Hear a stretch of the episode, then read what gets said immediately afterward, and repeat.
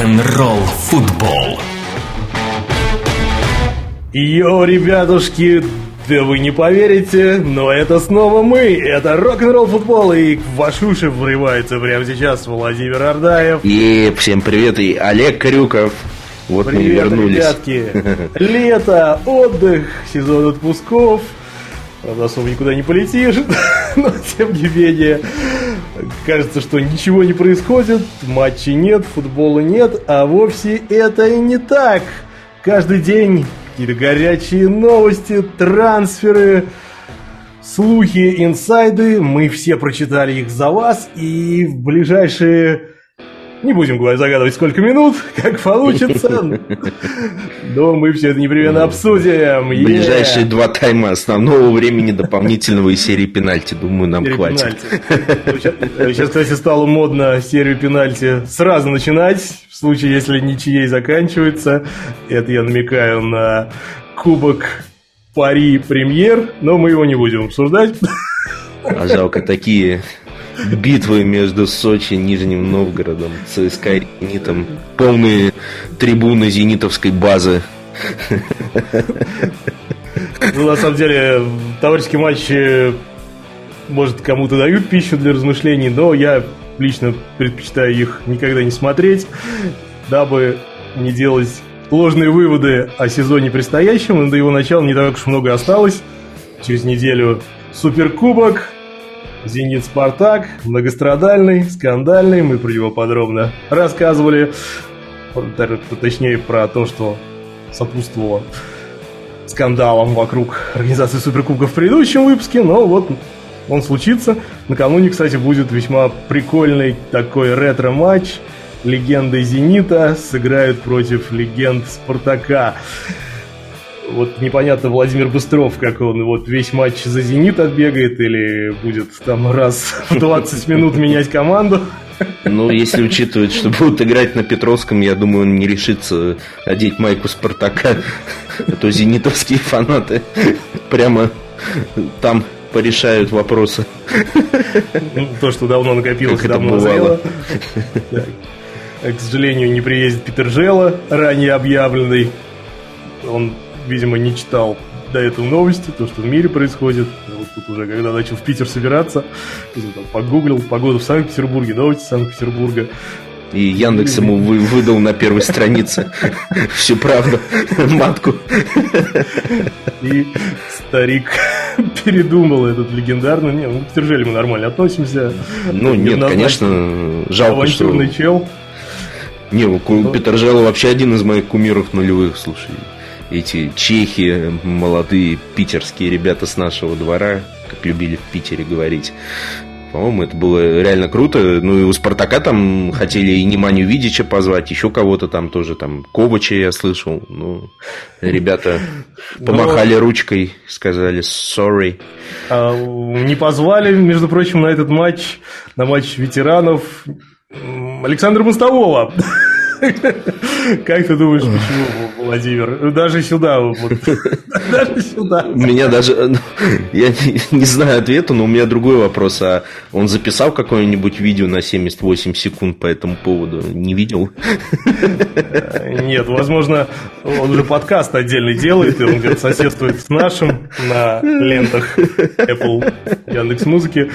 78 секунд правды матки с Александром Мостовым. Тема дня за 78. Да-да-да. Там такой таймер, и обратный отсчет 77, 76, 75. Ну, я, я думаю, что причина до банального проста. Если все соберутся на поле, то никого не останется в студии Матч ТВ. Кто-то же должен будет это еще анализировать, препарировать. Даже если он не смотрел этот матч, стоя спиной к полю на протяжении Ну, всех Конечно, нельзя без аналитики, а лучший аналитик вы сами знаете кто. Мы даже не хотим конкурировать. Пусть, пусть трон занимает царь Александр Великий, Да. аналитик. Ну, начнем, пожалуй, не с аналитики, а начнем с темы такой серьезной, глобальной, фундаментальной. Российская премьер-лига осталась без руководителя. В начале этой недели ею перестал руководить Ашот Хачатурянц. Возглавил он ее относительно недавно, в октябре 2021 года. При этом его очень хотели, его очень уговаривали занять это место. И вот спустя 9 месяцев, такой символичный срок, Ашот Хачатурянц принял решение покинуть, перестать был президентом РПЛ можно сказать, ребенка выносил, а выносил ли и вообще, что в итоге получилось. Вот спустя 9 месяцев, Владимир, давай препарируем вот этого вот ребенка, так называемого хачатурянца, что он нам оставил в наследие, и как вообще эту фигуру со знаком плюс или со знаком минус котируешь лично ты, рассматриваешь ты его как новатора или как очередного временщика, который ничем не запомнится в летописи российского футбола, если таковая имеется, если кто-то таковую пишет. Ну, вообще можно было бы написать. А, ну, вот все то, что ты перечислил, мне кажется, так или иначе можно ассоциировать с Ашотом Рафаэловичем. Будем уважительно к такой, такому уважаемому вот, человеку. Кстати, от, отлично выговорил. Есть проблема у одного известного человека. Он э, казахстанский, отчество очень плохо выговаривает, но в данном случае ты справился мастерским. Сразу видно, каждый день тренируешься перед зеркалом, говоришь скороговорки. Карл Не забываю, Кораллы. и ты тоже. А, а Алекс Крал кинул Спартак. Ну, а, а Шот Рафаэлович это Хачатурянц. А, значит, противоречивая личность, скажем так. То есть мы еще прошлой осенью говорили про его бэкграунд, так как все восхищались его работой с судьями, было очень много больших, высоких ожиданий перед его приходом, то есть все этого очень ждали. Мы, по-моему, так немножко остудили пыл, вспомнив его э, предыдущую карьеру. В целом, за 9 месяцев э, было много, было, были позитивные вещи, это факт, но и к этим вещам можно придраться, и есть, скажем так, информация не, не очень э, хороших вещах, поэтому начнем с хорошего. Хорошее, но это, естественно, то, что у премьер-лиги появился целый пул а, хороших спонсоров. Спонсоров. Это, это был один из ведущих пунктов программы господина Хачатурянца, то, что он приведет лиге нового титульного спонсора, и, собственно, он это сделал. Да, то есть и титульный спонсор, и ТВ права на новый срок по хорошей цене, и беттинг-спонсор, то есть упаковано все отлично, но и вот именно связывать это именно с личностью хачатурянца мне очень сложно, потому что э, букмекеры у нас сейчас в полном виде развернули свою деятельность, то есть может, можно сказать, что только за счет них вообще наш футбол получает настоящий хороший заработок. И мне кажется, что условный э, Рафаэл Ашотович, если бы находился э, во главе РПЛ, к нему бы также пришли бы э, эти букмекерские компании, также бы боролись за это место беттинг-партнера. То есть ну, это так подается, что он взял, привел за ручку,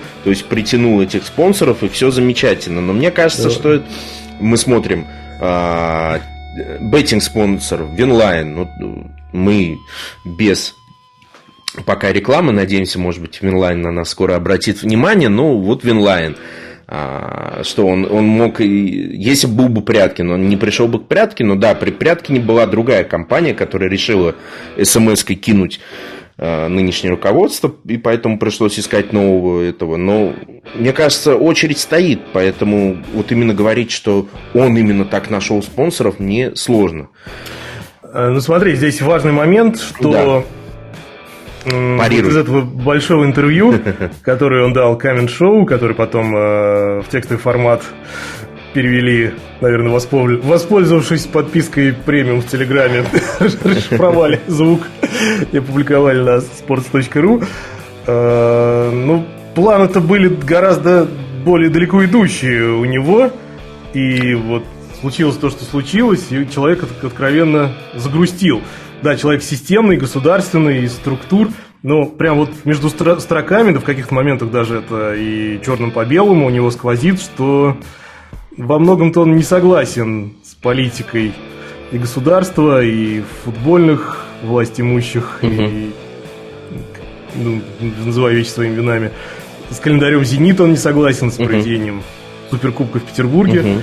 То есть угу. человек-то со своей позиции, со стержнем, такой нонконформист, и много чего классного еще он задумал. Да, и... то, что именно из задумок, оно ну, звучало интересно. Вот как раз я вот сказал про спонсоров и как бы говорю, что ну, как бы, может быть, это и не самая фантастическая заслуга, но то, что, по его словам, велись переговоры с зарубежными инвесторами, то есть вот City Football Group, тех самых арабских шейхов, или то, что он там вел переговоры с нашими миллиардерами, чтобы они больше инвестировали в футбол, это я однозначно плюсую, респектую, говорю спасибо, ну, по крайней мере, человек э, делал шаги в этом направлении, по крайней мере, он пытался хоть как, какую-то часть футбола нашего сделать частным. Конечно, при нынешней структуре управления полностью частным наш футбол просто нереально сделать, это понятно, но шаги, они были классные и правильные. И, конечно,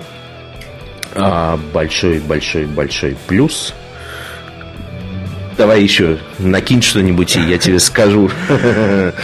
Да, но человек непрозрачно, может даже прозрачно дал понять, что не имеет возможности честно и независимо дальше исполнять свои обязанности, поэтому решил остаться честным с самим собой и ушел. Мне кажется, вот это вот мега важная история. А, не стал занимать место, просиживать штаны, хотя, насколько я помню, из интервью, опять же, он не получал денег за свою работу, именно как президент РПЛ, что она была у него абсолютно бескорыстной.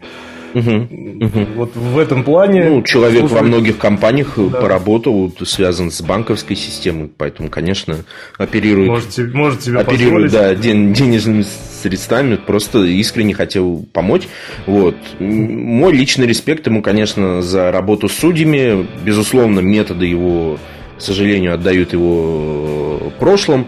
Ну, то есть, мне, мне кажется, что, конечно, полиграф это достаточно такая унизительная процедура, но, с другой стороны, результаты были, результаты были конкретные, именно в плане того, чтобы а, найти вот предвзятых судей и их отстранить. Что касается подготовки новых судей, тут, к сожалению, были проблемы. То есть, э, привлекаемые новые судьи, к сожалению, лучше не судили. То есть их квалификация была не на очень высоком уровне. Плюс ну, много дискуссий по поводу того, что он привел с собой, по-моему, Каманцева его фамилия, человека, который не судил. Это всегда такая дискуссия, кто должен вообще в этой системе работать. Человек, который имеет опыт судейства, не имеет опыт судейства. Э, Хачатурянский достаточно аргументированно говорил, что ну, никакой взаимосвязи нету. Тут вопрос именно управления процессами, а не там, принятие каких-то решений, которые были там у экспертно-судейской комиссии, куда входили и зарубежные судьи, которые тоже после 24 числа уехали. Но тут для меня главный минус, связанный с ним, чтобы мы уже как-то уходили от вопроса хачатурянца, ты вот сказал, что он с чем-то там был не согласен, он, в принципе, дал непрозрачные намеки, а, вот мне в этом и кажется минус, что вот он сказал там про главу РФС Дюкова, что якобы Дюков еще после февраля обещал недвусмысленно, что будет так называемый мораторий. Ну, мы, мы же читаем между строк, правильно? А, Хачатурянц, получив эти слова от главы РФС, пошел, сказал клубам, что да, вот, получил подтверждение от Дюкова, только давайте сейчас не будем это сильно афишировать, но будет э, мораторий. В итоге моратория не случилось, его выставили перед клубами посмешищем, он глава РПЛ, он сам сказал, что для меня репутация превыше всего. Но у меня вопрос, ты вот эту вещь обещала, ты вот э, реально был за нее, что ли? Ну, то есть, это желание выслужиться перед клубами, или ты реально за мораторий, потому что мораторий это абсолютно мерзкая штука, и мне кажется, как глава РПЛ, он мог бы как-то свою позицию в этом вопросе проявить. То есть, окей, ты не согласен с Дюковым, там тебя обидели, но вот мне не очень понравилось то, что он был готов так легко на глазах э, как бы продвинуть эту вещь. Понятное дело, что в феврале многие ничего не знали. Он сам подтвердил, что три клуба были готовы сняться с чемпионата, ну, не знаю, не знаю, не знаю. Вот. Ну и плюс какие-то все равно были вбросы в прессе, что в последние месяцы уже Хачатурянц особо лигой не занимался. Были увольнения людей из команды Пряткина с нарушением законодательства. Было очень дерзкое, такое некрасивое общение со старыми партнерами, в том числе и поэтому там вот старый беттинг-партнер ушел. То есть, ну, правда, она везде посередине, поэтому, безусловно, позитивные вещи, которые он хотел ввести, они видны.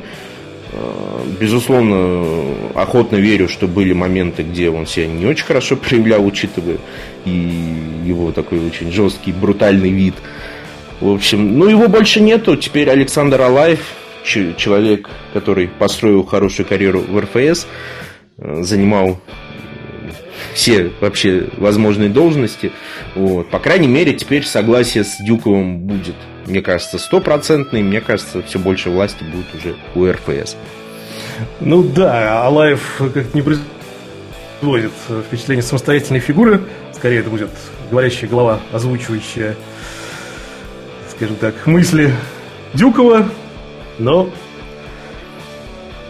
Будем смотреть, наблюдать. За позитивные вещи просто надо сказать спасибо. А назвать его супер реформатором или спасителем российского футбола, ну, это, мне кажется, слишком высокопарно и пафосно. Ну, то есть, мне кажется, нам не нужно с тобой становиться, э, идти в комменты к этому выпуску, э, где было очень слишком много хвалебных, восторженных комментариев. Мне кажется, это too much да, ну, спасти, людей. спасти российский футбол на самом деле очень сложно, наверное, от того состояния, куда он несется семимильными шагами, от еще большей изоляции и отъезда легионеров. И вот, наверное, на этой теме сейчас мы становимся поподробней. Легионеры массово покидают клубы, воспользовавшись той самой э, возможностью, которую им предоставил FIFA, приостанавливать контракты. Кто-то уезжает совсем с концами безвозвратно, кому-то, как в «Зените», агенты, дабы, может быть, не портить отношения с э, потенциально хорошим покупателем на будущее, привозят некую компенсацию. Ну, давай, наверное, подробнее и поочередно обо всем этом сейчас поговорим. Давай, конечно, в 20-х числах FIFA приняло это ожидаемое решение. Конечно, клубы боялись еще более жесткого решения. В кулуарах последние месяцы ходили вообще разговоры о том, что FIFA просто аннулирует права российских клубов на зарубежных футболистов. То есть это было бы вообще прямое прямейшее воровство, которое вообще могло быть. Ну и сейчас это решение выглядит как воровство. Я думаю, я выскажу нашу солидарную с тобой позицию, которую мы много раз уже проговорили за это время, что э, принимать вот сейчас это решение, это неправильно. То есть весной понять можно, потому что весной было вообще непонятно, как все пойдет. Не были понятны вообще перспективы нашего футбола. Тогда говорили вообще об остановке чемпионата и как это все дальше будет. О том, что клубы сейчас начнут банкротиться, бюджеты у всех свернут. Ну, прошло 3-4 месяца, уже 4 месяца прошло. Мы видим, что бюджеты у клубов остаются теми же, то есть футбольная жизнь в России сама по себе живет, тут безопасно, легионеры кто-то хочет уезжать, а кто-то не хочет уезжать, то есть ситуация достаточно стабильная и ну, ну, каких-то настоящих э, скажем так, аргументов у ФИФА принимать такое решение, мне кажется, не было, потому что ФИФА при, при, приняла одностороннее решение, то есть клубы все равно остаются со своими обязанностями. То есть вот Локомотив купил зимой Кухту, они платили в рассрочку, они заплатили первый транш. Вот сейчас Кухте, в том числе и из-за этого решения, он сейчас покинул команду, а Локомотив все равно как-то там должен и дальше платить. И вот как это? Ну вот ну вот, слушатели, может быть, вы скажете, хотя я думаю, вы с нами солидарны, в принципе. Давай, наверное, прям по клубам пойдем, посмотрим, у кого какая ситуация. Давай, конечно. Вот в Спартаке, пожалуй, угу. одна из самых тяжелых ситуаций. Виктор Мозес из-за жены не возвращается в Москву. Угу. Алекс Крал, тот самый, который у Лары украл кораллы, приостановил контракт. Густиль который в прошлом сезоне тащил в Финорде и забил там 21 угу. матч во всех турнирах, дошел до финала Лиги конференций, набрал огненную форму. Э, так вот, нидерландские СМИ сообщают, что он не намерен оставаться в России угу. и, вероятнее всего, продолжит карьеру в бельгийском Антверпене. Угу. Стиль еще не пристановил контракт, но в теории может но... помочь он сто процентов не вернулся, да. то есть его на сборах Спартака не видно. Вот ты мне, честно говоря, про него вообще первый раз сказал, я про него, честно говоря, и забыл, потому что никаких новостей не было. Ну, да, вот. А, с, с Ларсоном замечательная история, в том числе немножко осветили на нашем телеграм-канале. Да, ну... Церемонию прощания. Да, кто не видел, да, Спартак выложил, ну, на мой взгляд, просто непозволительную картинку вслед, как бы то ни повернулось, ни в коем случае нельзя плевать вслед уходящим игрокам, потому как кто к вам пойдет после этого, если он будет видеть, как здесь расстаются с игроками бывшими. Но кто не, не видел, выложили они картинку. Ларсон, агент 007, 0 голов, 0 ассистов, 7 интервью. Типа, до свидания. Ну, мне кажется, все-таки уровень какой-то такой обиды. Ну, да. Мелкой, Креатив, да, да, креатив. Да, да, да. На уровне ЛФЛ какой-нибудь медиа-лиги. Ну, что-то такое, какой-то такой помойный скандал. Но, тем не менее, да, у кого-то возникают скандалы, как у ЦСКА, при подписании игроков, у кого-то вот при расставании с ними. Но, кстати, вот тот самый турк, которого заманивали Наташами, как вы помните, тоже скандал был, после которого всю медиаслужбу ЦСКА во главе с госпожой Кирильчевой просили на выход. Вот тот самый турок тоже покидает ЦСКА.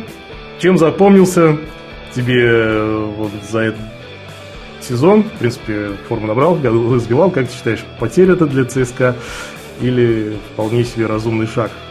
Ну, слушай... Про Юсуфа Языджа, да, естественно, говорим. Как и все зимние-весенние новички ЦСКА. Он, прежде всего, показал себя в первый месяц в феврале, часть в марте и после международного перерыва и начал возобновление сезона в апреле, он, как и остальные легионеры, поблек, перестал э, показывать эффект вау. Я уж не знаю, брусел, либо какие-то еще были проблемы. Ну, в общем, э, тут как бы история очень простая. Лиль просил за него 12 миллионов. Ну, в каком больном мозгу можно представить себе, что сейчас российская команда будет платить такие деньги с учетом решений ФИФА, с учетом той экономической ситуации, которая происходит, из-за игрока, который, ну, на самом деле, э, если поставить весы, мне кажется, он за эти месяцы не доказал свою состоятельность на такие деньги. То есть 5-6 миллионов, если бы Лиль как-то пошел на торг, потому что ЦСКА пытался сторговаться, но не получилось, поэтому а, у, ну, жалко, конечно, терять легионеров, но не на такие деньги, я думаю, ни один наш клуб, ни «Зенит», ни «Динамо», ни «Локомотив», ни никто, конечно, таких денег за него не заплатит. И вообще у ЦСКА ситуация грустная, потому что а, и ESG, и Бамен, и Магнусон ушли, сейчас приостановили контракты Сигурдсон, неожиданно в последний как раз этот дедлайновский день, 30 июня, еще и Эджуки сказал всем Нихау. Федор, Федор Чалов вернулся, что тоже непонятно. Ну, в общем, Федотову очень весело будет сейчас. То есть у них там из легионеров э, из легионеров-то остались э, Караскаль и Медина.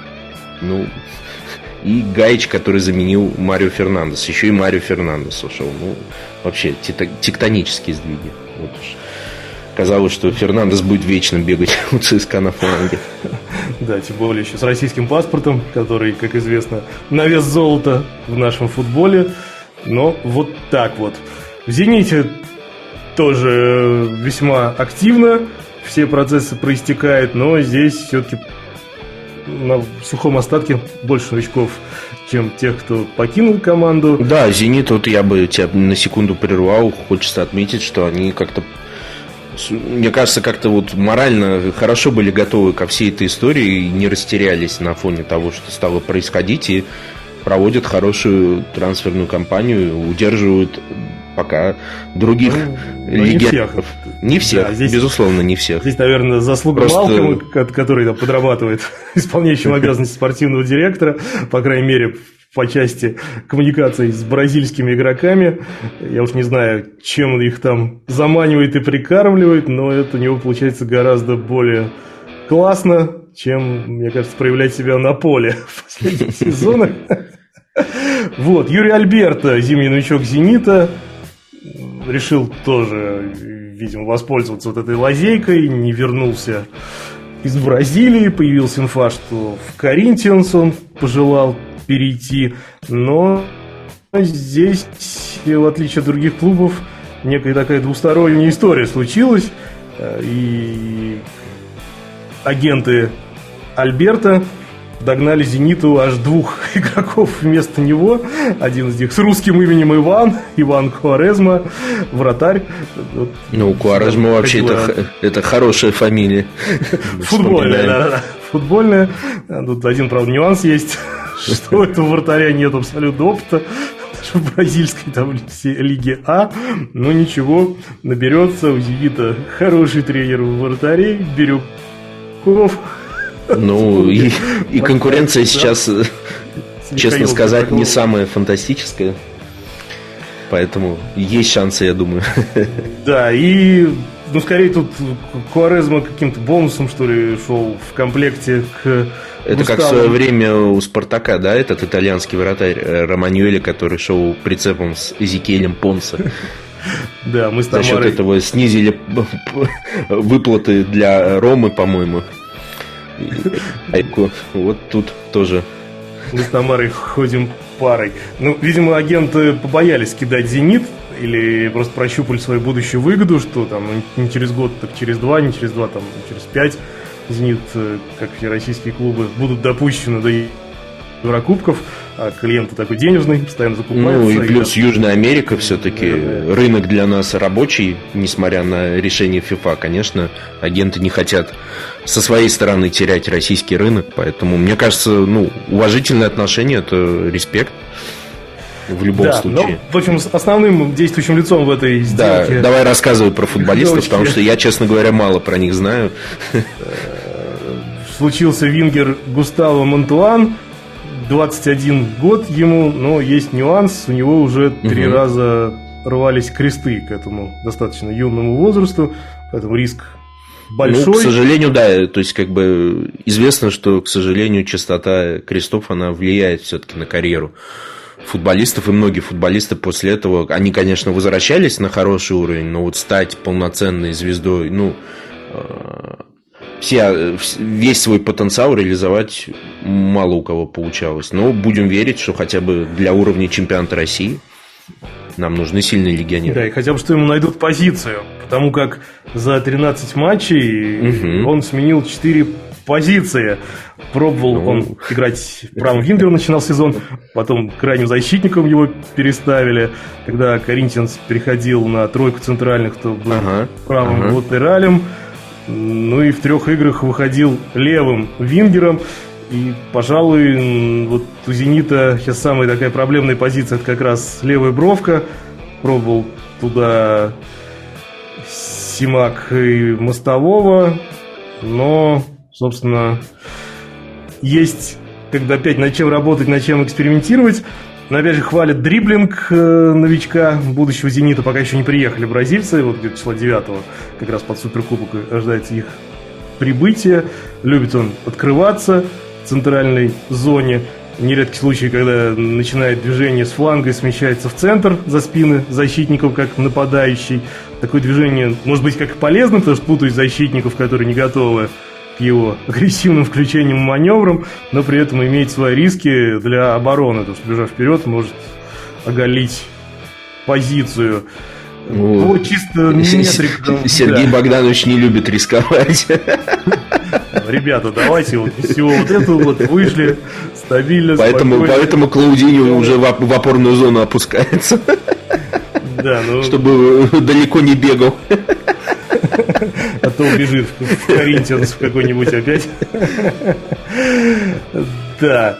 Ну вот, пробовали еще слева новичка Столбова из молодежки помимо мостового. Эпизодически там реально даже Клаудинью ставили, Вендела. Ну, посмотрим, возможно, вот Густаво Монтуан забегает, зафеерит.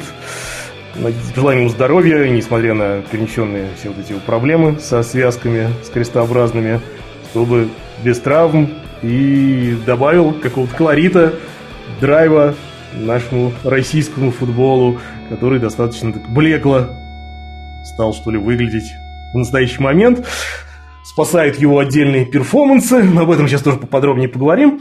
Ну, ну любопытно, да, слушай, очень... Да. Э, я дорогие слушатели, похлопаю скаутскому отчету Олежки. Такой хорошо рассказал, мне кажется. Можешь подумать над дополнительным, дополнительным э, ставкой. Да. Может быть, в «Зенит» отправишь резюме, хороший, хороший скаутский отчет. Ну, все, что ты рассказал, это правда интересно. И для нашего чемпионата таких вот дриблеров в любом случае не хватает. И еще раз хочется респектнуть, что агенты вот как-то не подло поступили, а постарались как-то компенсировать ту историю, что э, Альберто внезапно почувствовал, что не хочет возвращаться. Ну, посмотрим, хотя вот в своем прощальном заявлении сказал, что типа, через год готов вернуться, ну, не знаю. Какая-то... Нет, ну, кстати, он очень некрасиво поступил, убрал из Инстаграма, соцсетей вообще всяческие упоминания «Зените», как будто его тут никогда и не было. Я думаю, что ну, болельщики да. с берегов Невы такие финты ушами не очень-то приветствуют. И, ну, не забудут, наверное... как, ми- как минимум, не забудут этого. Да, не забуду никогда твои глаза, твою улыбку, как пелось в одной русской поп-песне начала двухтысячных. Но у кого-то покидают иностранца, кому-то приезжают. К нам приехал, к нам приехал праздник на базе Локомотива. Тренер приехал с лицензией, да снова из Германии. Я вот даже прошу прощения. Это вообще чудо. Чудо. Не запомнил, как его зовут. А, сейчас от меня немного уроков лингвистики Йозеф Цинбауэр. Да, ребята, ты молодец, Йозеф, выговорил. Йозеф Цинбауэр. Да, отлично. Еще скороговорка в копилку к тем, которыми мы разминаемся перед началом эфира.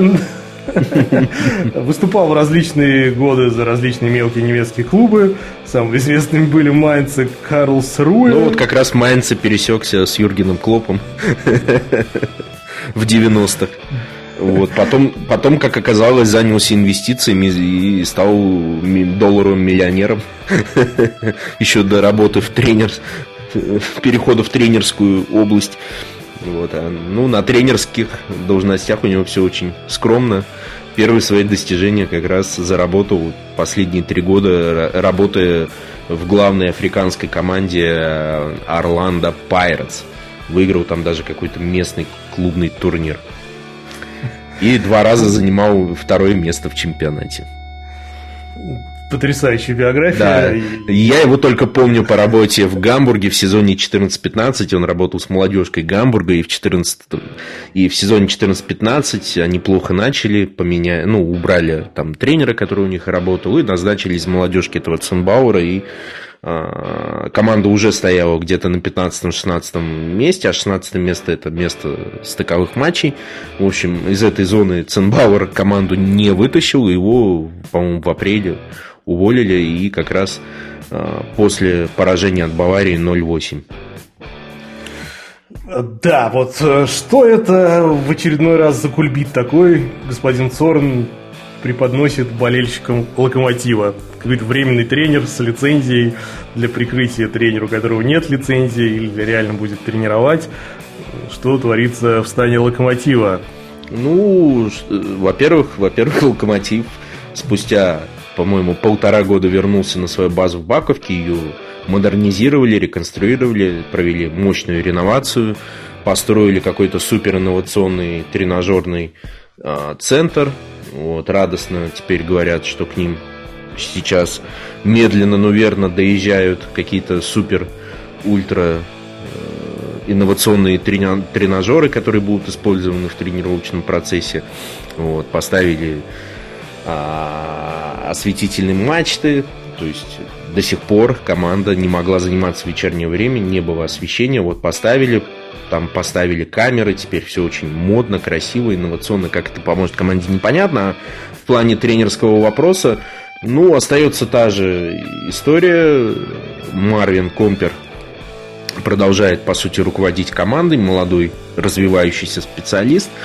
А, только теперь вместо Заура Хапова, у которого у самого-то не было лицензии ПРО, то есть весной клубом разрешили тренером с лицензией А работать, поэтому поставили Хапова. Теперь вот нашли этого Ценбауэра. Ну, что сказать, я не ожидал, что вообще даже такого уровня непонятного немцы приедут. Ну, приехали, будет пом- помогать Комперу. А что у них получится в этом немецком десанте? Ну, на самом деле, кстати, из Локомотива еще часть людей, которых Рангник нанимал, она до сих пор работает, и глава селекционной службы, и тренер. Это бродят где-то там по лесам, не могут тренер по физподготовке, который будет как раз показывать, как работать на этих э, инновационных тренажерах и э, это, оборудовании при слове инновационный тренажер возникает всегда вот эти антивандальные уличные тренажеры, которые ставят в спальных районах, где там можно присесть, э, руками поводить взад-вперед, ногами вверх-вниз. Вот в наших спальных районах это реально такая инновация. Я думаю, что футболистов локомотива как-то что там пободрее, может там какие-то колеса от паровозов тягают. Ну вот как, как только довезут, я думаю, Локомотив радостно об этом расскажет. А в плане легионеров, в принципе, все более-менее удачно. Большинство легионеров сохранили. Э, Изидор, Бека остаются, готовы развиваться, верят вот в, этот, вот в эту, вот эту инновационную методику, которую оставил Рангник и который продолжает э, Компер. Купили двух легионеров, защитника бразильского очень талантливого Лукас Фасон, которым в Европе интересовались и черногорский нападающий Раконьянс. Про него я ничего не могу сказать, но, по крайней мере, это было дальновидное решение, потому что я как раз привел пример Яна Кухты, который внезапно уехал. Нам говорят, что это решение не совсем связано с решением FIFA, то есть там еще какая-то э, то ли трагическая история, но что-то там в семье случилось, там что-то с ребенком, мы четко не знаем.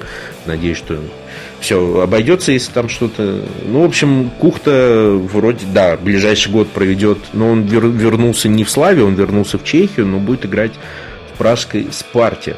Вот. Судя по тому, что он сказал, он готов, он надеется вернуться в локомотив. То есть он говорит, что правда семейные какие-то обстоятельства, вот, что ему очень понравилось. Ну, посмотрим, что будет через год. Но, по крайней мере, легионеров сохранили. То есть как-то как у Томаса Цорна получается убеждать и персонал э, иностранный, и футболистов, что тут безопасно, спокойно, можно развиваться. Да, Еврокубков нет, но заменим чем-нибудь.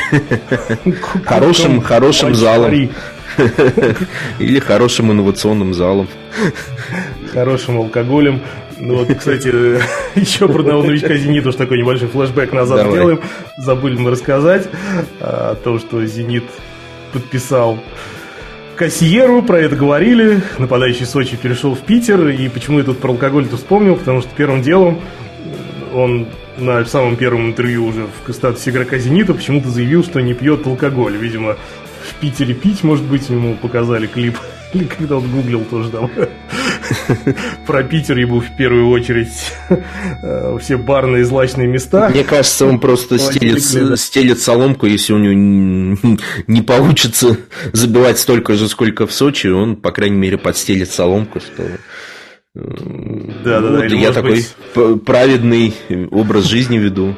Или, может быть, пока он ехал в офис из Газпрома и Зенита, его по Рубинштейна и по Думской провезли, который славится своими питейными заведениями налево и направо. Но, тем не менее, заявил, что алкоголь он не пьет и ни в каком качестве не приемлет. На три года по схеме 3 плюс 1 колумбийца подписали. Ну, наверное, хороший, качественный трансфер. Ну, мне кажется, это один из лучших трансферов из тех, что мы плюс-минус пока слышали. Вот.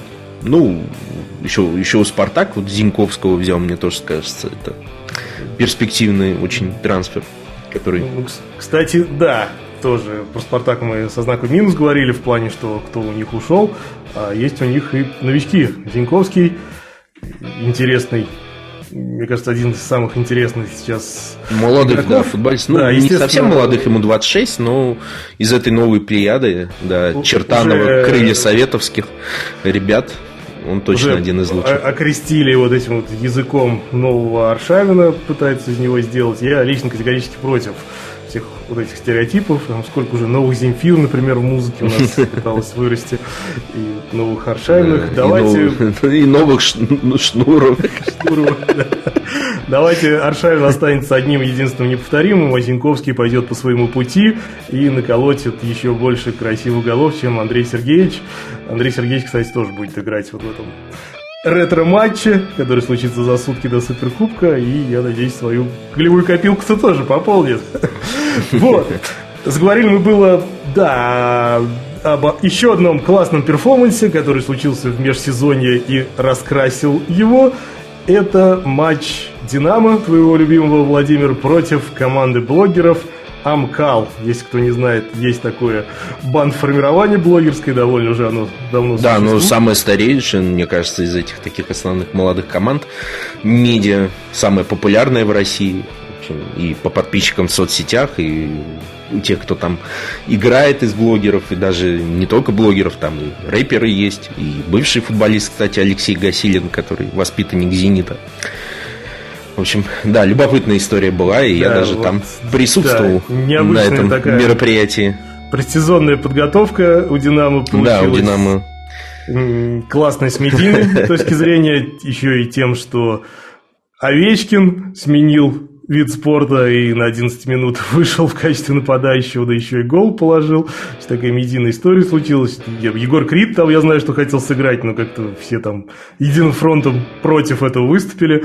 Но потом еще после матча тортом его угостили. Ну, давай, я думаю, что, порядку, да. я думаю, что Егор Крид сильно не расстроился, потому что он выступил, а потом просто отмечался всем бомондом вообще звезд и попсы, и блогеров, и стримеров. То есть там в этот вечер на Динамо оказались вообще все, от Киркорова до, до, до Влада А4. Да, кумир детишек. моих детей, да. Динамо хотел сделать что-то похожее на Супербоул. Цель-то основная, понятно, что привлекать молодежь, потому что при Пряткине, ну, будем объективны, российская премьер-лига ну, никак не вставляла тех кто только, только начинает самостоятельную жизнь, скажем так, и может ходить на стадионы, выбирали они другие развлечения. Ты, Владимир, был на Эстадио, был на ВТБ-арене, видел все это лично своими глазами. Как считаешь, получилась ли задумка, получилось ли сделать то, ради чего все это делали? Или наоборот, вот я и такие видел тоже, эм, не очень-то довольные отзывы, что скомкали тем, этим матчем предсезонку Динамо и что это все не на пользу в конечном итоге пойдет. Э, давай вот рассуди, что же все-таки здесь в сухом остатке больше плюса или есть какие-то минусы? Ну, сначала немножко похвастаюсь, что мне удалось надыбать скажем так, через людей близких к клубу бесплатные билеты, потому что на самом деле а, билеты были платные на это мероприятие, стоили как на хорошее такое шоу, то есть это были дорогие билеты, но за счет того, что мне удалось а, достать для себя и для друзей а, бесплатные билеты. Я не один ходил, потому что на такие мероприятия надо ходить не одному. И как раз э, ребят я привлек не футболом, а как раз выступлением Егора Крида. Да слушай, ты меня прекрасно знаешь, я только на, всегда за то, чтобы Динамо как можно смелее э, работала с аудиторией, и клуб сам подтвердил, что для них было важно э, этой всей историей привлечь себе молодую, новую аудиторию, даже не только молодую, просто новую аудиторию, потому что э, за последние два года было сделано очень много, на команду стало ходить, вот, условно говоря, 15-20 тысяч, и много из этих это новая аудитория, которая еще, может быть, не совсем ее можно считать э, полноценно болельщиками, но она уже среди э, разнообразия мероприятий, может быть, сейчас их намного меньше стало, в последние месяцы и в Москве, и в России, но все-таки она выбирает футбол, и такие мероприятия только-только это все развивают, поэтому 15 тысяч пришло, между прочим, слушайте, это даже не товарищеский матч, это такой матч-шоу с блогерами, понятен был уровень команд, и 15 тысяч это прям очень красивая история, и если еще посчитать, что половину из этого, ну, билеты были платные, да, причем еще и был сравним с топовыми матчами. Да, я, те, вот, я с тебя... со Спартаком. Да, да, именно так, именно так. Вот. Ну, люди получили и концерт, и э, интересное развлекательное шоу, и после матча э, поздравления Егора Крида, и, в общем, обилие Е- Егор Крид получил в лицо тортом да. от вратаря. И молодежь пришла посмотреть на своих кумиров, это не Динамо, это Амкал. Ну, по-моему, по-моему, ситуация вин-вин для всех. А по поводу как бы вот той истории, что, конечно, такие вот прям фанаты, болельщики Динамо давние говорят, ну что за клоунство, ну что за цирк, ну кого, что вы вообще творите, вот это все. По-моему, глава медиаслужбы «Динамо» Дмитрий Симонов, бывший журналист «Спорт Экспресса», рассказывал, что что с игроками, естественно, советовались, то есть эту историю еще несколько месяцев назад начали разрабатывать. Во-первых, у «Динамо» есть партнерское соглашение с Амкалом, то есть это уже не первая активность клуба с Амкалом, то есть э, «Динамо» именно неспроста партнерится с Амкалом как с самой популярной медиа-командой России, чтобы как раз вот эту новую аудиторию привлекать.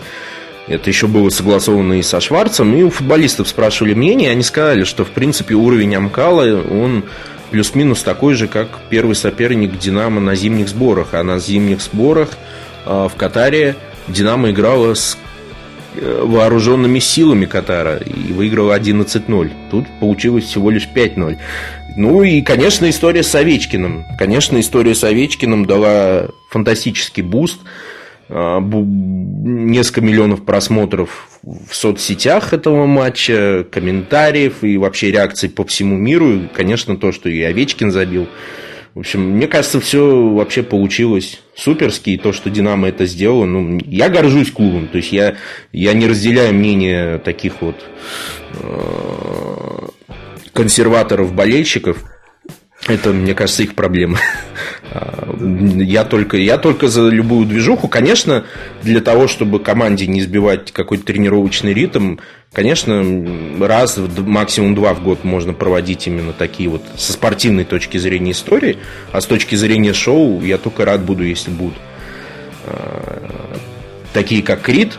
Опять же, по музыке нам с тобой не близки, но для привлечения аудитории лучше лучше не найдешь, особенно в Москве. Смелое достаточно заявление, Владимир. Насколько тянут по уголовному кодексу или по футбольному. Сейчас комитет по этике выйдет. Да, я даже боюсь, что здесь тут комментировать по поводу именно музыкальной составляющей. Ну, давай, ладно, о вкусах не спорят. И раз уж звезды зажигаются, значит, это кому-то надо. Окей, Егор Крид, так Егор Крид. А, слушай, а Александр Мостового даже здесь не было? Может, он там за блогеров за каких-то играл? Нет? Даже сюда не позвали? Нет. Даже, даже, даже Динамо он не нужен со своей аналитикой. Жаль, но надеемся, что где-нибудь таки найдет свою нишу Александр, будет востребованным специалистом, игроком, может быть, даже тренером когда-нибудь. Вот. Э, ну и говорили уж, раз мы с тобой о том, кто пришел, кто ушел, давай про состав Динамо тоже быстренько пробежимся. Что здесь на трансферном рынке? Ну, Динамо пока ситуация такая, мне кажется, такая э, расслабленно, медленно она тянется. Все, конечно, завязано вокруг э, Себастьяна Шимански и Никола Мора. То есть клуб, ну, я думаю, что в клубе все понимают, что Шиманский и Мора хотят и желают покинуть Динамо. Шиманский так вообще 100%, потому что Польша непримиримо стоит за то, чтобы Шиманский покинул или иначе как бы сборной ему не видать и чемпионата мира. То есть тут, конечно, история, как-то она разрешится. Это будет либо приостановление контракта, либо кто-то за него заплатит деньги. Тут как бы вся проблема в том, что Динамо, конечно, э, преследует экономическую историю и не хочет просто приостанавливать контракт. Она готова их отпустить, она не собирается как рабов держать ни Николу, ни Себу но хочет заработать. Вот, пока каких-то вала предложений нету. И, конечно, европейские клубы, наверное, рассчитывают на вот эту поправку FIFA. Ну, как-то, наверное, разрешится история. Конечно, я надеюсь, что клуб в любом случае там не станет разрывать контракт, как Спартак с Ларсеном, чтобы были затрачены огромные деньги на Себу и на Мора. Одни из самых дорогих активов Динамо. Если их отпустить за ноль, ну, тогда все восторженные комментарии о менеджменте Динамо можно опустить э, в урну. По поводу остальных легионеров, ну, там кто у нас? А, Клинтон Жи, он, по-моему, вообще кайфует от нахождения в Москве, у него все хорошо, хорошая зарплата, то играет, Кайфуем. то сидит, э, сидит в запасе. Мы с тобой кайфуем. В общем, никуда уходить он не хочет. А, наше уругвайское трио, нет, э, э, южноамериканское трио Бальбуэна Варелла и Лаксальт вроде как остаются, то есть тоже никуда не собираются. Вот, а больше легионеров же, по-моему, в Динамо нету. Ну и Динамо на этот счет, конечно, насчет ухода Шиманского и Мора готовится.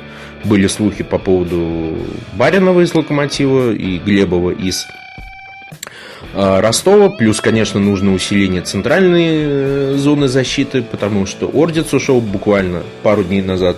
Динамо объявила, что команду бесплатно покинул Роман Евгеньев. Динамо предлагал ему контракт, но они с агентом Павлом Андреевым выламывали руки Динамо.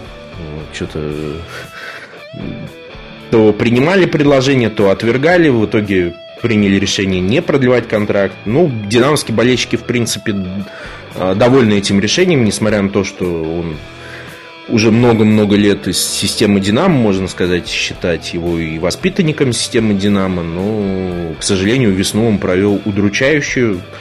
Много, слишком много было ошибок в, разных матчах, в том числе из-за этого Динамо упустило э, второе место в чемпионате, поэтому сейчас тоже рассматриваются рынки. Вот есть кандидатура сербского 21-летнего защитника Страхиня Яракович, которого рассматривает Желька Бубыч, которого mm-hmm. очень хочет новый тренер Йоканович, э, сербский «Динамо».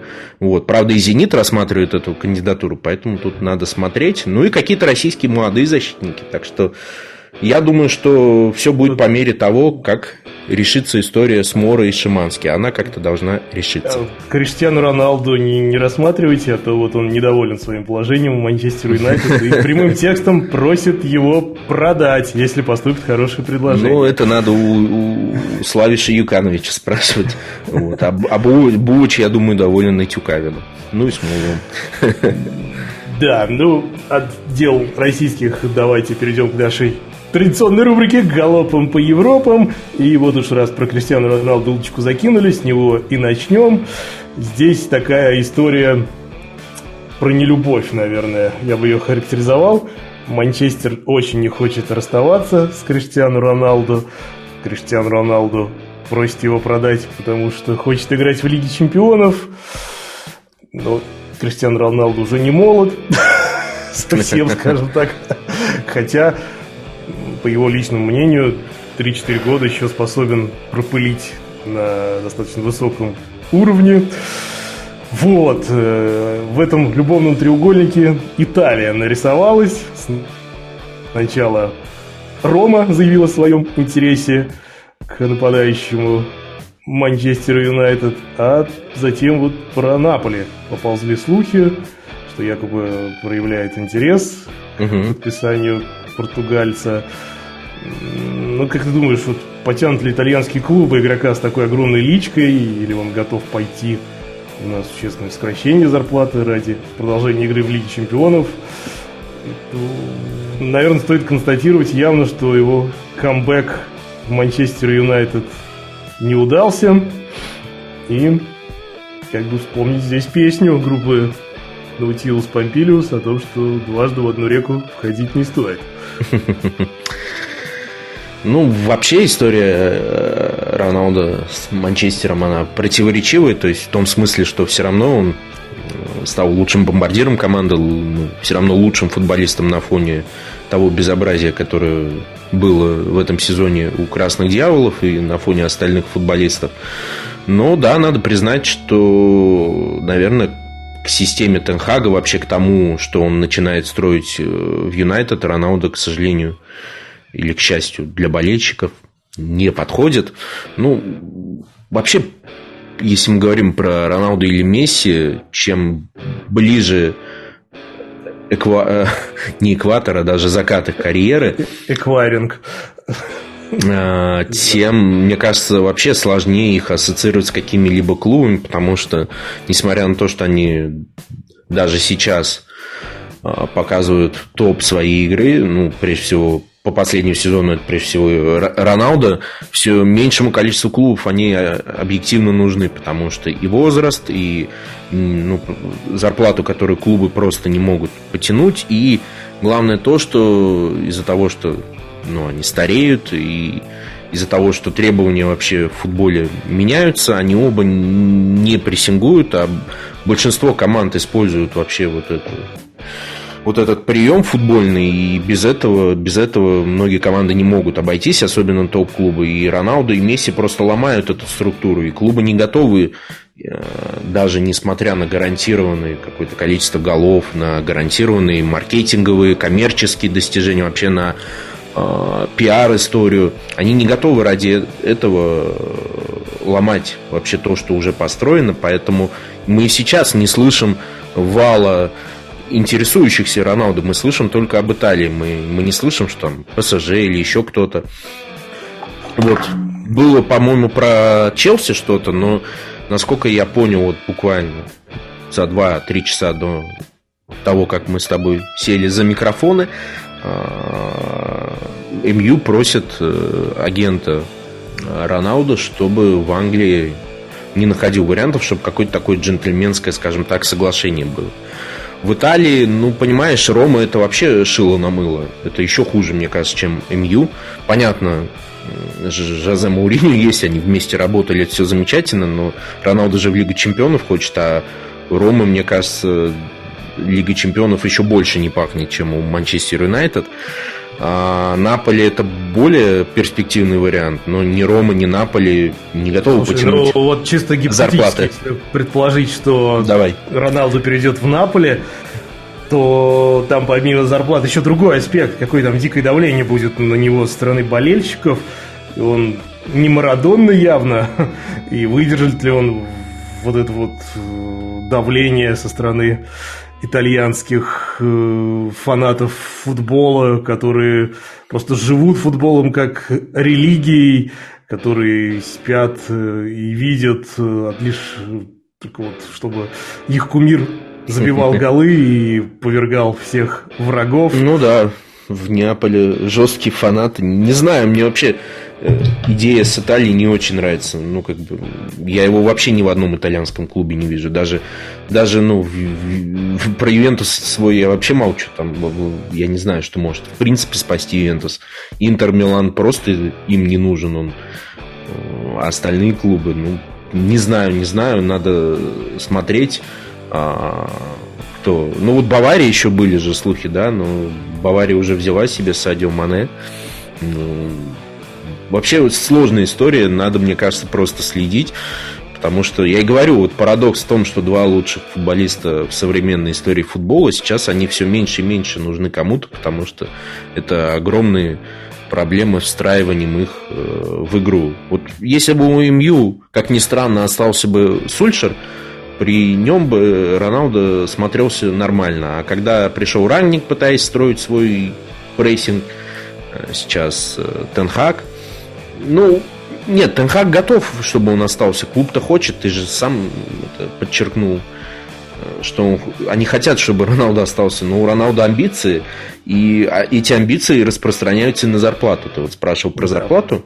Он себя даже в 37 оценивает э, мы его оцениваем на 37 лет, а он себя оценивает на 27. То есть он говорит, он натурально готов играть еще 5 лет. Ну, потому что мы знаем, как он тренируется. Он робот, у него жировой прослойки вообще нет. Он, он по физическим показателям, по крайней мере, в Ювентусе как-то кто-то замерял, он реально там опережает э, себя на много-много лет. Ну, то есть, условно говоря, по своим показателям ему сейчас лет 30, а ему 37 уже.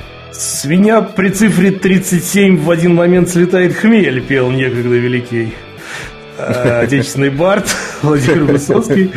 Э, но вот я думаю, что с клубов тоже слетает сразу дурман, только как э, лишь заходит речь о том, что к ним может прийти Роналду. Вот кто бы думал, что доживем до такого времени. Мне кажется, вот, кстати говоря, последнее скажу по Роналду, мне кажется парадоксально, но он подошел бы мадридскому Реалу. Команда без какой-то э, прямо вот э, четкой, внятной стилистики игры. Ну, то есть, э, опять же, совместить Бензима и Роналду была бы красивая история после того, как Мбаппе кинул Реал. В принципе, на пару сезонов это могло бы быть красивой историей. Вот в Реале я его могу спокойно представить, а в других каких-то топ-клубах нет. Окей, еще про один, скажем так, камбэк. Сейчас давай поговорим. Съездил неудачно в Англию Ромело Лукаку, а бедного Лукаку замолвите слово. Как-то вот так получилось, что, пожалуй, за последний год самым его ярким перформансом остался матч против сборной России на перенесенном Евро 2020.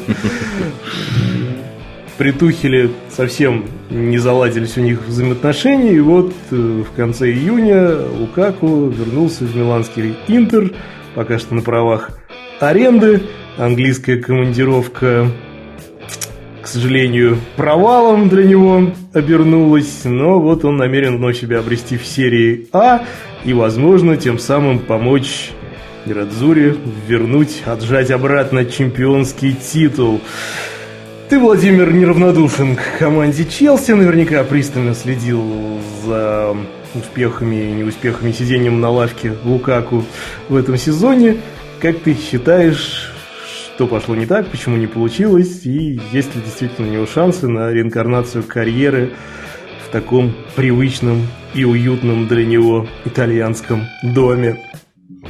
Ну, мне я постараюсь достаточно просто объяснить, как я вижу, почему не получилось у Лукаку.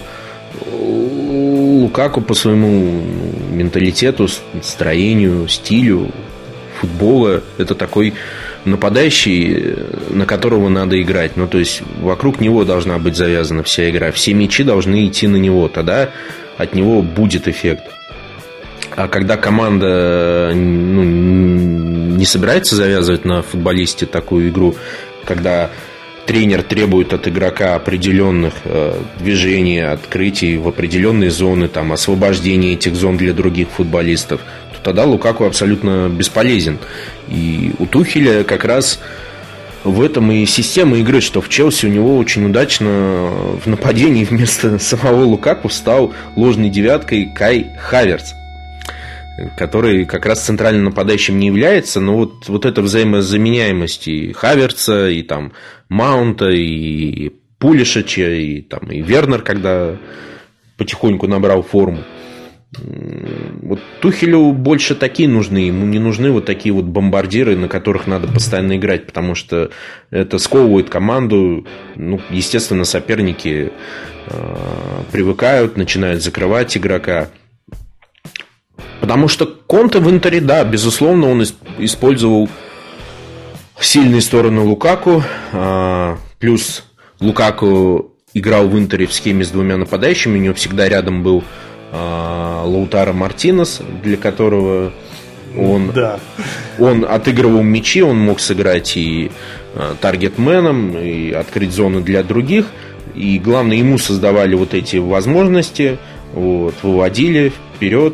В общем, в, в общем, да. если Мартинес вновь продолжит а, вносить снаряды, то Лукаку, я думаю, может случиться. Может, да. Ну и главное, главное, Лукаку, мне кажется, ну, не кажется, очевидно стало за этот год Челси, что у него вот нету вот этого характера по-настоящему спортивного, большого. И, к сожалению, ну, ментально он не станет по-настоящему топ-нападающим. То есть у него это в Манчестер Юнайтед проявилось, это сейчас а в Челси проявилось. То есть как только что-то не так пошло, вот это интервью новогоднее, которое он дал, где он впервые заявил, что переход в Челси был ошибкой, не надо было уходить из Интера. Ну, плюс вот сейчас появляются инсайды, что он там обижался на какие-то шутки, еще на какие-то действия стороны клуба. Ну, для, не, ну, для нападающего и того калибра, которым он себя подает, это несерьезная история. Это несерьезно, как говорили в одном советском фильме. Слушай, что-то у нас сегодня очень много отсылок к советскому ко Ну, мы, да. мы, мы чувствуем дух. Связано. Мы чувствуем дух времени просто. Дух времени, да. Пойдем, наверное, сейчас сразу после подкаста пломбир по 46 копеек попробуем найти. Но перед этим обсудим еще парочку, троечку знаковых европейских переходов. Да, но не Лукаку единым. Были еще громкие трансферы за время выхода нашего последнего подкаста. Владимир, что больше всего зацепило твой взор и слух? Э, ну, по-моему, я кратенько сказал про Садио Мане, то, что в Баварию перешел, да, официально уже все это подтвердилось. Э, я думаю, что это, опять же, удачная ситуация для всех. Ливерпуль не, не выдержал величия Салаха и Мане, кому-то из них нужно было уйти. В итоге Мане оказался в Баварии, Салах продлил буквально вчера контракт до 25 года. А, Мане получает определенную свободу в Баварии, он будет таким свободным атакующим художником, может быть, даже Нагельсман его будет использовать в роли ложной девятки, может быть, даже прям страйкером на замену Левандовскому, даже и такие есть э, мысли. Ну, пока мне кажется, что все очень для всех сторон удачно. Ливерпуль обновляет свою атакующую э, линию. Бавария потихонечку пытается справиться с вероятным уходом Левандовски, хотя там такая тоже тяжелая будет, мне кажется, Санта-Барбара. То есть уже директора Баварии и глава клуба Оливер Кан, тот самый, они, скажем так, обиделись от э, того, в какой форме решил подать свой уход Роберт, поэтому не идут на уступки Барселоне, поэтому эта история тоже будет долго идти. А, из последних трансферов, безусловно, это официальное уже объявление нашего старого друга Хвича Кварацхели а, в Наполе. Это случилось его уже продавали не одно трансферное окно, но ситуация раз. после 24 февраля, скажем так, ускорила всю эту все эти движения. Он уехал из Рубина в Грузию, поиграл три месяца, два месяца в Динамо Батуми или Тбилиси. Вы меня извините, кто персонально болеет за Хвичу. И оказался в Наполе, 10 миллионов э, итальянцы отвалили как раз лидер и новый современный кумир неаполитанских болельщиков Лоренцо Инсини уехал в МЛС. Соответственно, левая бровка свободна, и Кувичи есть все шансы потихонечку занять эту нишу, ну, конечно, нужно будет стараться. Конечно, на одном дриблинге, если Хвичи рассчитывает на нем как-то выезжать, на одном дриблинге он в Италии не выйдет. Конечно, нужно и физическую готовность подтягивать. Ну, далеко не надо идти за примером Миранчук, который очень техничный, очень умный, но ему физики не хватало. Наверное, во многом из-за этого в Италии, в Аталанте он до сих пор основным не стал. Поэтому, если Хвича хочет добиться в Италии больших успехов, ему надо прям вот э, буквально сейчас заняться физической подготовкой, а наш старый друг Лучано Спалетти, я думаю, поможет, поддержит. В любом случае, игрок нетривиальный, талантливый, потенциал большой. И еще один трансфер за 60 миллионов – в Тоттенхэм переехал один из сейчас, наверное, самых ярких э, бразильских футболистов Ришарлисон из Эвертона. Конечно, Эвертон не, не клуб его уровня амбиций. И, безусловно, это должно было случиться, переехал в Тоттенхэм. Тоттенхэм сейчас усиливается так, как хочет Антонио Конте, совершает серьезные качественные трансферы, сохраняет своих лидеров, э, Кейн, Сон прежде всего. Поэтому я думаю, что Тоттенхэм может в новом сезоне побороться за место в топ-3, в топ-4 100%. Э, конечно, да, Манчестер Сити и Ливерпуль еще миллион световых лет, но, по крайней мере, сейчас Челси дать конкуренцию с Конте будет очень интересно. Вот. Ну и главное, появляется еще один игрок такого формата а-ля Сон, который, которому Э, будет открывать пространство Кейн. Кейн теперь будет открывать пространство и для Сона, и для Ришарлисона. То есть два фланга будут заняты. Может быть, я просто не, не уверен, что Ришарлисон будет как-то конкурировать с Кейном. Не думаю, что будет э, схема в два нападающих. Хотя Конте в Интере с удовольствием использовал эту систему 3-5-2. Может быть, как раз в Тоттенхэме Ю хочет повторить. Посмотрим. То есть у него много, опять же, тактических вариантов есть. Плюс еще и Кулушевский, которого арендовали из Ювентуса. В общем, атакующая линия у Тоттенхэма замечательная. Ну и кто еще у нас главные хедлайнеры? Конечно, главные хедлайнеры это Челси, Барселона. Челси окончательно э, оформил все права владения за Тодом Бойли и его консорциумом во главе с различными миллиардерами тоже. И клуб вернулся в свою нормальную активную жизнедеятельность, работает на трансферном рынке. В клубе перестановки, да, Марина Грановская ушла, Петр Чех ушел. В общем, новые люди теперь занимаются селекционной работой. Главное, что Томасу Тухелю теперь неограниченные полномочия выданы. Поэтому будут приобретаться именно те игроки, которых хочет сам Томас. И уже много есть разных слухов, но вот последние э, крутятся вокруг трансферов э, Рахима Стерлинга из Манчестер Сити. Даже говорят, уже где-то предложение на 50 миллионов Сити принял, и, наверное, будет трансфер Натан Аки, тоже защитник Манчестер Сити, ну, который у Гвардиолы не играет постоянно в основе, он такой больше на подмене. Ну, он, кстати, из молодежной системы Челси. Но вырос уже и готов играть в Челси. И Матейс Деликт, который не хочет оставаться супер-мега талантливый голландский, нидерландский защитник, не хочет оставаться в нестабильном Ювентусе. И тоже какие-то активные телодвижения, возможно, тоже перейдет в Челси. А так слухов много. Тут тебе и Неймар фигурирует, и Роналдо, и Дембеле, который то уходит, то не уходит из Барселоны. В общем, очень активная трансферная работа. Ну и, собственно говоря, Барселона, которая э, уже давно определил список своих желаний, но пока никого официально еще не подписала и не оформила – Потому что у Барселоны банально пока нет денег на своих счетах, и чтобы вписаться в, э, опять же, там правила этого фэрплея, им нужно чтобы купить что-то ненужное, нужно сначала продать что-то ну, ненужное. Ну, вот именно, что до сих пор никто не пристроен, особенно такие футболисты, как Умтити. Ну, как бы, в чем проблема, сложно понять. Ну, видимо, не хотят игроки уходить из Барселоны. Опять клуб просил своих лидеров, капитанов, там, Пике, Роберта пойти на поменьшение, уменьшение заработной платы. А, Барселона на неделе продала 10% своих медиаправ в какой-то структуре за огромные деньги. То есть сейчас эти деньги придут. И плюс идут переговоры о продаже Фрэнки де Йонга. Мы уже, ну, по-моему, месяц назад с тобой про этот трансфер говорили. До сих пор он не случился. Вот. Возможно, и 70 миллионов, которые, если договорятся, им ее заплатят, они, конечно, помогут Барселоне официально оформить трансферы. Какие? Левандовский, Бернардо Силу захотели из Манчестер Сити. Вообще Манчестер Сити как-то э, обирают атакующую линию. Что-то, мне кажется, многовато потерять и Стерлинга, и Бернарда Силу.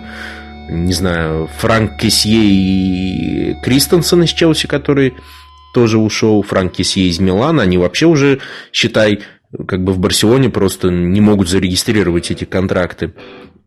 А, кто еще? А, слушай, да столько фамилий мимо Барселоны проходит. Жюль Кюнде, еще французский защитник, которым и Челси, и э, Барселона интересуется, и бразильский атакующий полузащитник Лица Рафинья, или он испанец, ну, испано-бразильский полузащитник, который уже несколько месяцев, как вроде как договорился о переходе в Барселону, но у Барселоны нет денег э, заплатить лицу единовременно, и тут вдруг в игру на неделе вступил Челси, который готов 70 миллионов евро буквально моментально переслать, и Лиц согласился на предложение Челси, при этом сам игрок хочет в Барселону, в общем, там такая тоже треугольник Санта-Барбара, Барселона не готова единовременно заплатить там свои 60 миллионов, она хочет их траншами переводить, лицу это не нравится, игрок хочет Барселону. Кстати говоря, его агент, как оказалось, бывший португальский э, полузащитник Деку, вот так все больше футболистов уходит в агентскую деятельность. В общем, много разных э, трансферов, слухов, историй. Еще и Генрих Мхитарян у нас в Интер перешел.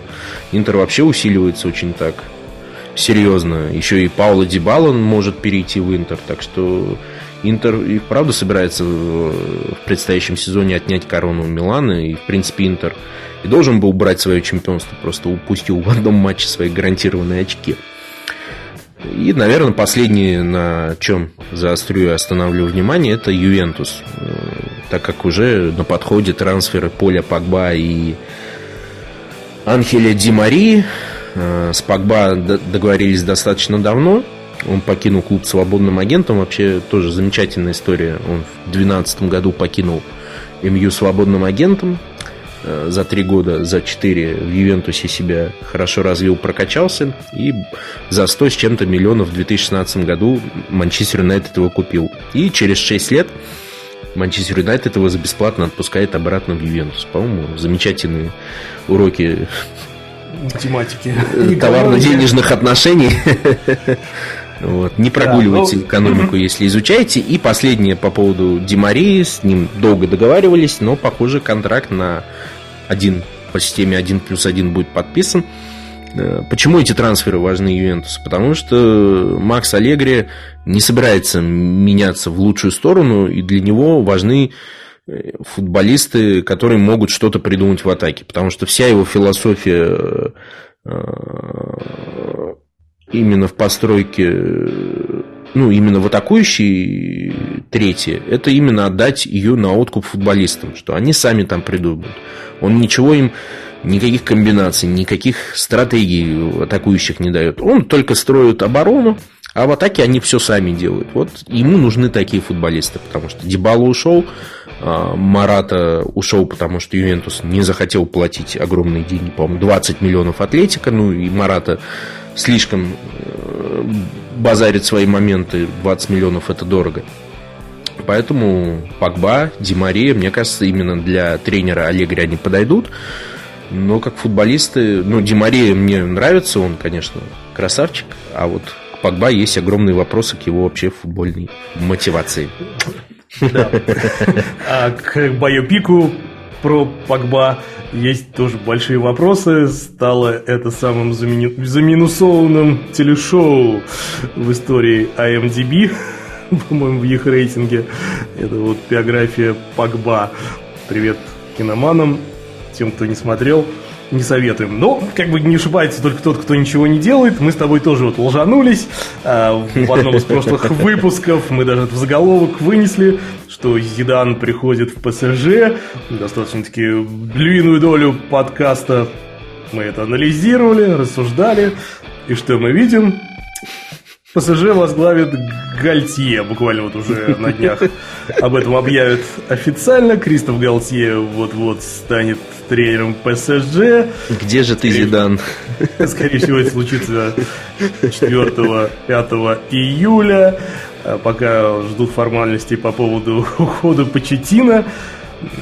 Галтье не был большим игроком. В 2000-х работал ассистентом в штабе Альна Перна. С ним на один год заскочил в Лион, где выиграл золотой дубль 2007-2008 года. Это Лигу 1 и Кубок Франции. Ну и, собственно говоря, он кандидатура нового спортивного босса ПСЖ. Они вместе строили тот самый Лиль, который забрал Лигу 1. Что ты думаешь по поводу вот этого не самого очевидного назначения? Владимир Сможет ли он управиться с этой плеядой капризных звезд? Смогут ли они наконец-то куда-то там в Лиге Чемпионов продвинуться? Э, смогут ли они соответствовать амбициям, которые вкладывает в этот клуб их арабский босс, шейх. В общем, что ты ждешь от ПСЖ под руководством Гальтье? Ну, много вопросов возникает. Во-первых, с Зиданом не получилось только потому, что Зидан в последний момент переиграл, передумал и не стал возглавлять ПСЖ, потому что в какой-то момент с ним натурально договорились, но в итоге вот эта мечта о сборной Франции, она перевесила все, и Зидан будет так и ждать конца чемпионата мира в Катаре.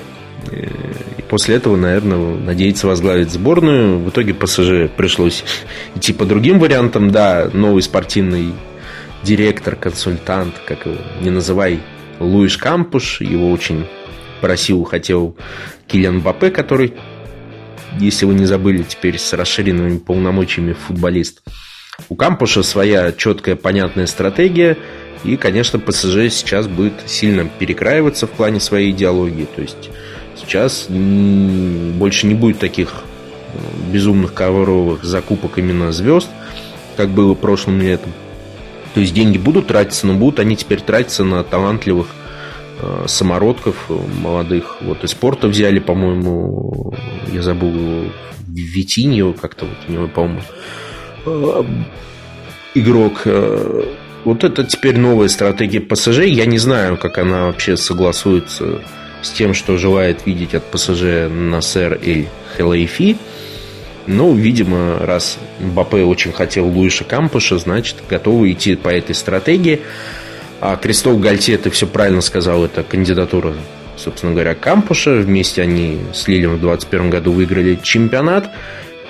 Если мы берем тренерскую историю, конечно, для меня очень сомнительное назначение в том смысле, что ну, Гальте как тренер абсолютно ничем не отличается, ничем не лучше Почтина. И какой у него опыт работы со звездами? Да никакой. Он очень много лет провел главным тренером Сент-Этьена. Выиграл с ними Кубок Франции. Но в Сент-Этьене никогда звезды не играли. А, в Лиле тоже звезд первого калибра не было. Был Ренато Санчеш, который перезапустил свою карьеру после Баварии и Бурак и Умаз. Вот тебе все и звезды. Да? Ну, как бы это как-то не вяжется с той плеяды звезд, которые есть в ПСЖ, амбициозных, наглых, голодных, недовольных, желающих свою какую-то линию вести посмотрим. И вообще в тренерском плане Гаутье, я не знаю, как это вообще все согласуется. То есть Гаутье сторонник тоже такого футбола от печки, поспокойнее, поосторожнее. Лиль же выиграл за счет надежной обороны. По-моему, 20 с чем-то сухих матчей было у них в сезоне э, чемпионском. Поэтому вообще не знаю. Но То есть при Почетино да, не но... было какого-то яркого стиля. Но как и сейчас не будет аналитики, будучи строгим вот в таком структурном футболе без мяча, э, Галтье, тем не менее, не душит индивидуально ярких игроков. При нем рвут игроки фланги как хотят, там бесконечно пускаются в проходы с мячом, смещается с центра на фланге, играет в дриблинг, запускает комбинации. Э, то есть э, от печки-то от печки, но тем не менее смелое решение тоже возможно. Нет, это, это ты вот хорошее добавление сделал.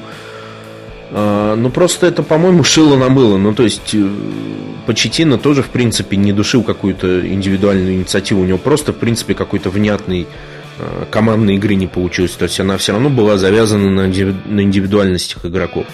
У Гаути будет то же самое. То есть, в чем разница, зачем надо было именно я понимаю, что хотели убрать ради Зидана. Ради Зидана понятно все, вся эта история. Ради Гаутье, ну, да, у Луиша Кампуша свой, свой взгляд, ну, не знаю, не знаю, надо на это все смотреть. Опять же, то есть ПСЖ сейчас будет форматироваться, будет больше молодых футболистов, да, от кого-то избавиться. Вот пишут, от Неймара хотят теперь избавиться. Ну, кому, кто сейчас придет за Неймаром с его зарплатой, э, не знаю. То есть тут вопросы, вопросы, вопросы.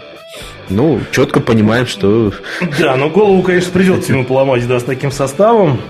Но, возможно, увидим рождение нового тренера с приставкой «топ». Кто знает, кто знает. Просто пока, мне кажется, это, знаешь, очень похожая история на Юр... Юрия Красножана в Анжи десятилетней давности.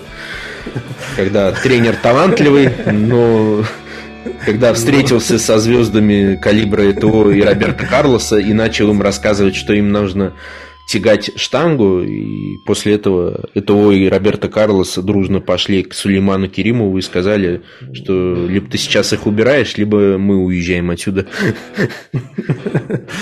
Но легкой атлетикой заниматься мы не будем, и тяжелой.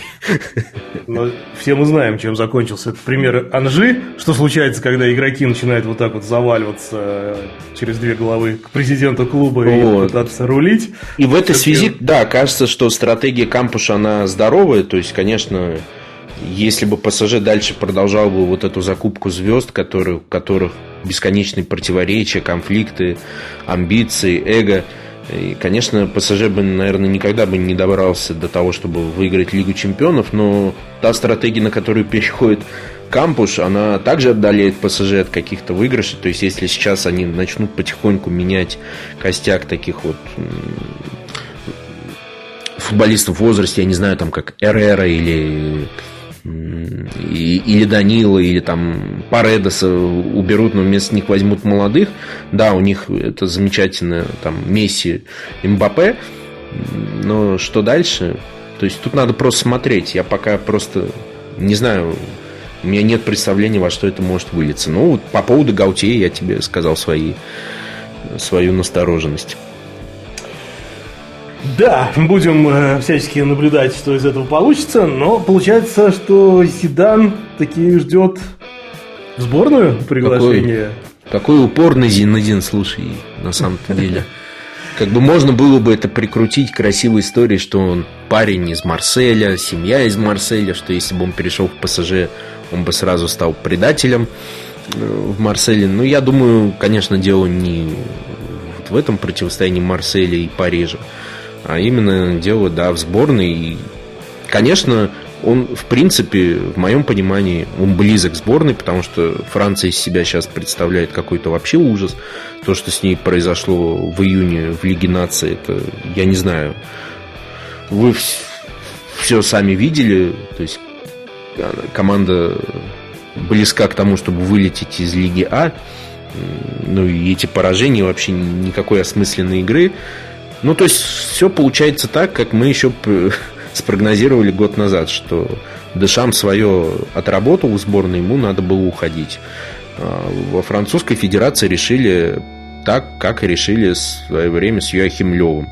В итоге это все ни к чему хорошему не привело, просто потеря времени. И сейчас идет потеря времени для сборной Франции. Вот у Германии потихонечку все налаживается с Фликом и сборная потихонечку возвращается на свои позиции. А Франция вот теряет время. Поэтому ждем Зидана.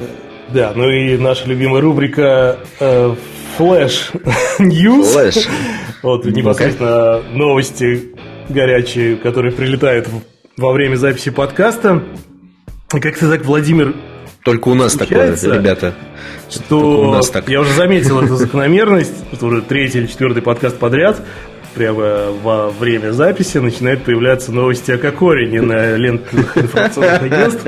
А, скажи, пожалуйста, это ты сливаешь агенту Кокорина время записи нашего подкаста, чтобы мы поговорили тем самым и о нем Ну, конечно, мне да. предложили такое, такое количество денег, которое мы можем направить на развитие нашего проекта, что, конечно, я продвигаю трансфер Кокорина. Предложили процент от продажи Кокорина хоть куда-нибудь? Ну, вот как раз, может быть, в Амкау или в какую-нибудь другую медиакоманду. Мне кажется, да, самое вот время. Буквально свежачок. Давай рассказывай. Говорит, что о расторжении контракта с Ферентиной речи не идет. Из Ух РПЛ ты. были звоночки, но ситуация это не способствует трансферам. Звоночки, представляешь, вот поступает. Из, из, может, из Уфы Шамиль Газизов звонил, хотел провернуть мув, мув 2020 года. Обменять на Агаларова. Опять там расписки какие-нибудь. Да, ну и вот еще одна новость тоже про человека, о котором мы уже разговаривали в нашем сегодняшнем подкасте. Прямо сейчас в Лужниках происходит, как ты думаешь, что? Происходит концерт группы «Руки вверх». На сцену вышел Овечкин и исполнил фрагмент песни «Крошка моя». Со сцены человека понесло в большое плавание. Самое примечательное, что это вот э, новость в разделе «Футбол» теперь находится на одном популярном спортивном сайте. Видимо... Подумать, что 11 минут выступления за «Динамо» и его гол сделают из него большого футболиста, ребята.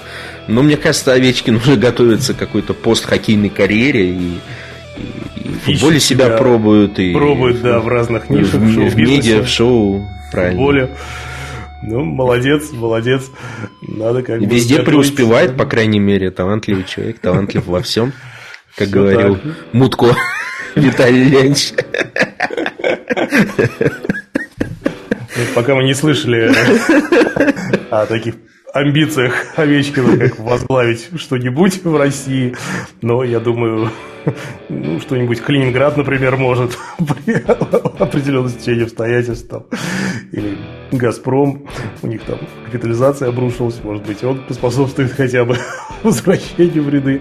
Пожелаем Александру удачи во всех его дальнейших постфутбольных и посthоккейных делах.